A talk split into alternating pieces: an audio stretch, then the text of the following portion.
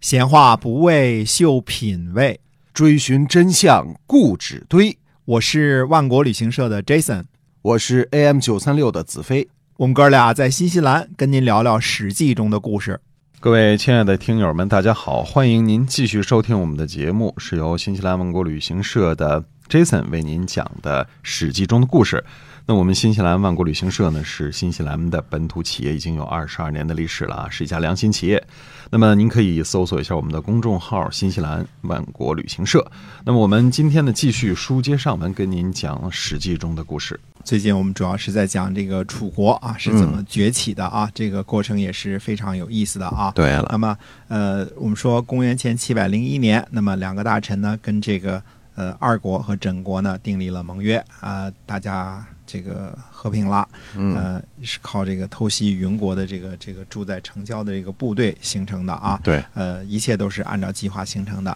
那么，呃，过了一年儿，到了公元前七百年的时候，这时候已经是鲁桓公十二年了。那么，楚国呢讨伐绞国，这个绞呢是绞刑的绞啊，嗯讨伐绞国。呃，这些个国家，我们现在认为绞国也好，刚才包括我们说的云国、隋国这些，应该都是姬姓的诸侯，就是嗯所谓的呃汉阳筑基，或者叫这个汉东十四姬姓国家，都是这个姬姓的啊。哎那，么绞国的这个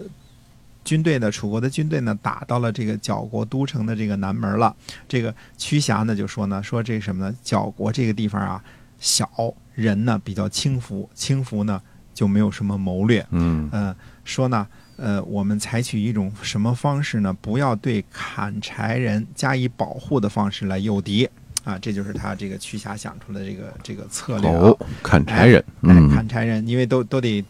打柴火做饭嘛，对吧？对嗯，不保护这些人，不保护不保护这个樵夫，嗯，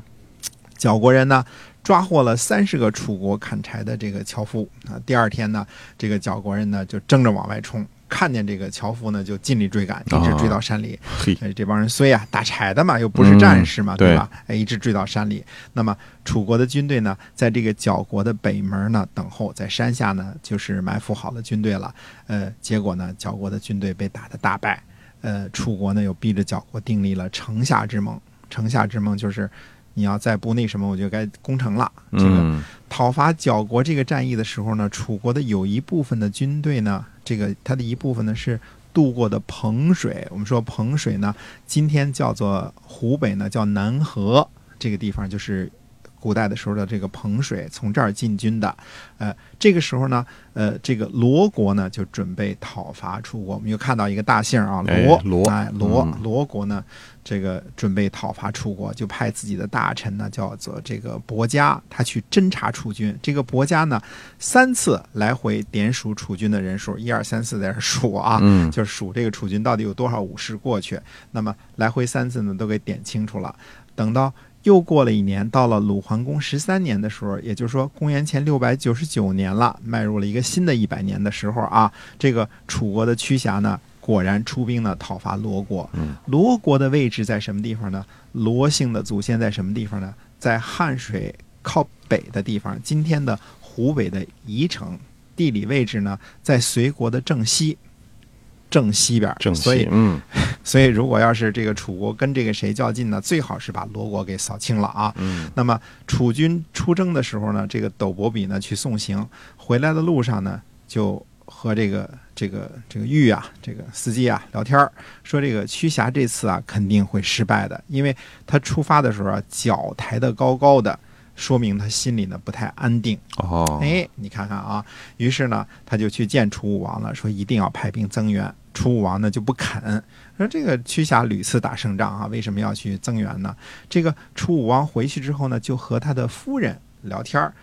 这个楚武王的夫人叫邓曼，是邓国人。邓，哎，嗯邓国人。嗯那么他就跟邓曼呢聊天儿，他说斗比伯呀、要求派兵增援，这个邓曼呢就回答他说，他说这个大夫斗比伯的意思啊，他不是在说人数的多少，而是说国君您要以诚信这个镇抚百姓，用德行来训导官员，用刑法来逼迫这个呃老百姓畏惧，所以屈瑕呢。已经满足于这个普扫大捷的这个功劳了，必然会轻视罗国。如果国君不去镇抚，呃没有防备，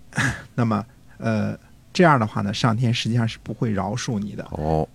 这几句话一说呢，你发现邓曼啊，这个邓国毕竟是中原的这个国家啊，嗯，这个这个这个这个老婆还是相当有见识的，哎是，非常有见识啊。嗯，就是说，呃，虽然说楚国是夷蛮，但是人家通婚通的好啊，这老婆娶的好，对吧？啊，有见识的这有个见女识子，哎嗯， 所以这个呃，楚武王听说了之后呢，马上立马就出兵呢， 就是这个呃，派这个赖国人去追赶屈瑕，但是呢，没有追赶得上。屈瑕的大军呢，这时候就已经到了淹水的这个附近了。到了这儿之后呢，呃，随便大家怎么渡河，军队一下就失去了次序了，就是嗯大家过河了啊，哎就就嚷嚷大一声乱就就就走了。结果呢，一点儿防备都没有。到了罗国的时候呢，罗国和谁呢？和当时的这个呃卢荣，这也是这是归姓的啊，嗯跟这个跟陈国是一个姓的，他也是一个南方的这个夷蛮之国，在湖北的南漳东北这个地方，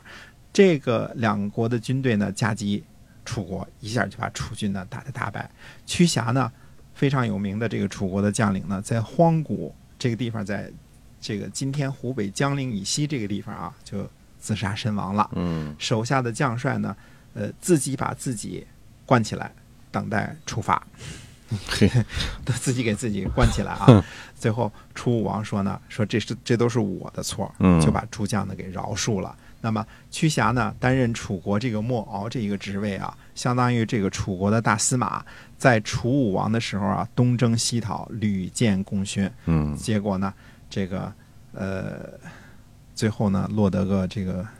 呃上吊自杀这么一个份儿上。凄惨的下场，嗯哎， 挺凄惨的啊，嗯挺凄，所以什么时候也不能趾高气扬啊，这个对脚不能抬得太高啊，对这个，呃，以前打过的仗呢，就是历史，就把它忘记就得了，以前多少成功就忘记了就得那了，都是过去了，嗯嗯，对了， 那我们呃接着把楚国的事情呢往后再推移一点儿，就是我们这边走的稍微快一点儿啊。嗯呃，为什么呢？这个因为故事连贯容易那个什么啊，我们说容易听得懂，我们一下就跳到了什么时候？跳到了鲁庄公四年的时候，跳了。呃，差不多十年、九年这个这个这个次序啊，就到了嗯公元前六百九十年春天的时候，楚武王呢练成了一个什么战战阵呢？叫做京师。这是我们中国的历史第一次记载什么呢？第第一次记载这个战阵，哦战阵阵啊，嗯这个呃不只是这个诸葛亮会战阵啊，嗯 这个这个他练成了一个特别特别的这个这个这个有名的这个京师的这个战阵，呃，不是第一次记载战阵这个事儿，因为之前有鱼利之阵嘛，对吧？对，这次呢，他是练成了一个叫做呃，就是荆，就是当楚讲的这个荆州的这个荆啊，嗯尸体的尸，京师这么一个战阵。然后呢，呃，把一种这个呃己叫节己发给军队，这个准备去攻打隋国。呃，出征之前呢，先要斋戒啊，先要这个沐浴斋戒。嗯然后呢，呃，入宫呢跟这个夫人邓曼就说了，他说今天呢，这个心里老是砰砰的跳。哦，嗯，那么，呃，邓曼呢就叹了口气说：“他说，估计啊，国君您的寿命可能要终结了。嚯，嗯，不祥的说这个预兆，哎，说饱满的时候呢，这个才跳档，这是天道。说，呃，先君知道这种事儿，就是如果是心跳的话呢，就不太祥了。所以遇到大军出发的时候呢，让您心跳，说明呢，这个军队上下呢，实际上并没有什么损失，但是国君您可能会轰于军中。不过这也是国家的福气。嗯哎，你，看这个夫人这个这个说的啊，这个楚武王呢听了这个话之后呢，最后毅然决然还是决定出征，结果在出征的路上呢，死在了武陵山附近。哦那么呃，令尹呢，这个斗齐和莫敖呢驱虫。搞了一个什么呢？密不发丧嗯啊，开通新路啊。那么筑桥，在隋国这个附近呢，开始筑桥，呃，筑营垒。隋国人呢，一看这个，以为楚国人要这个打持久战呢嗯，就害怕了，就向楚军呢就求和了。那么，呃，屈崇呢就这个发了交诏，所所谓这个楚武王已经不在了嘛，就就代替这个楚武王呢进入隋国呢盟誓。对啊、而且呢，呃，邀请隋侯呢在汉水交汇的地方呢会见。最后呢，楚国呢就撤兵了。楚国呢，在渡过了汉水之后，到了汉水以西，才正式的为楚武王发丧啊，才开始哭啊，嗯开始哭丧。呃，虽然不知道楚武王这个人文采如何啊，但是他武功是大大的好。对，嗯啊，而且呢，他的这个夫人邓曼呢，肯定是位非常有修养的公主，因为呃讲的这些话呀，这个听着你就不不是一般人讲的啊，嗯有道理啊。嗯而且楚国的这个大夫呢，斗比伯呢，显然也是一位非常有智慧、有才华的一位大夫。那么楚国呢，被污蔑为蛮夷，可是。文化教养跟华夏没有什么区别，没有任何的区别。特别是和邓国的这些老牌贵族通婚交往之后，那文化水平也是提高非常快的。是，所以楚国在刚刚起步的时候，这个楚武王的时期呢，已经是指东大西、指南大北了。虽然还没有到后来动不动就灭人国家的那种地步，但是势头呢很彪悍。楚武王死后呢，那又是一个楚国出现了，就是他的儿子呢是一个更加有名的君主，叫楚文王。楚文王，嗯，那么我们暂时呢，先把楚国的这段故事呢稍微告一个段落，嗯因为呃，我们该回头看一看。讲完了南边的楚国，开始看看东边的齐国了。那么齐国这段时间是一种什么情况呢？那我们下回接着跟大家介绍。哎，是的，我们咱们今儿这个《史记》中的故事呢，就先跟您讲到这儿。如果您喜欢我们的节目呢，也麻烦您呢动动手指头啊，把它分享在您的朋友圈里边，哎，让是的更多的人来关注我们。大感白谢话哎讲历史，蒋律师，哎，这也是别出心裁啊。那我们今天呢，节目就要跟您说再见了，我们希望您下期的节目呢继续收听。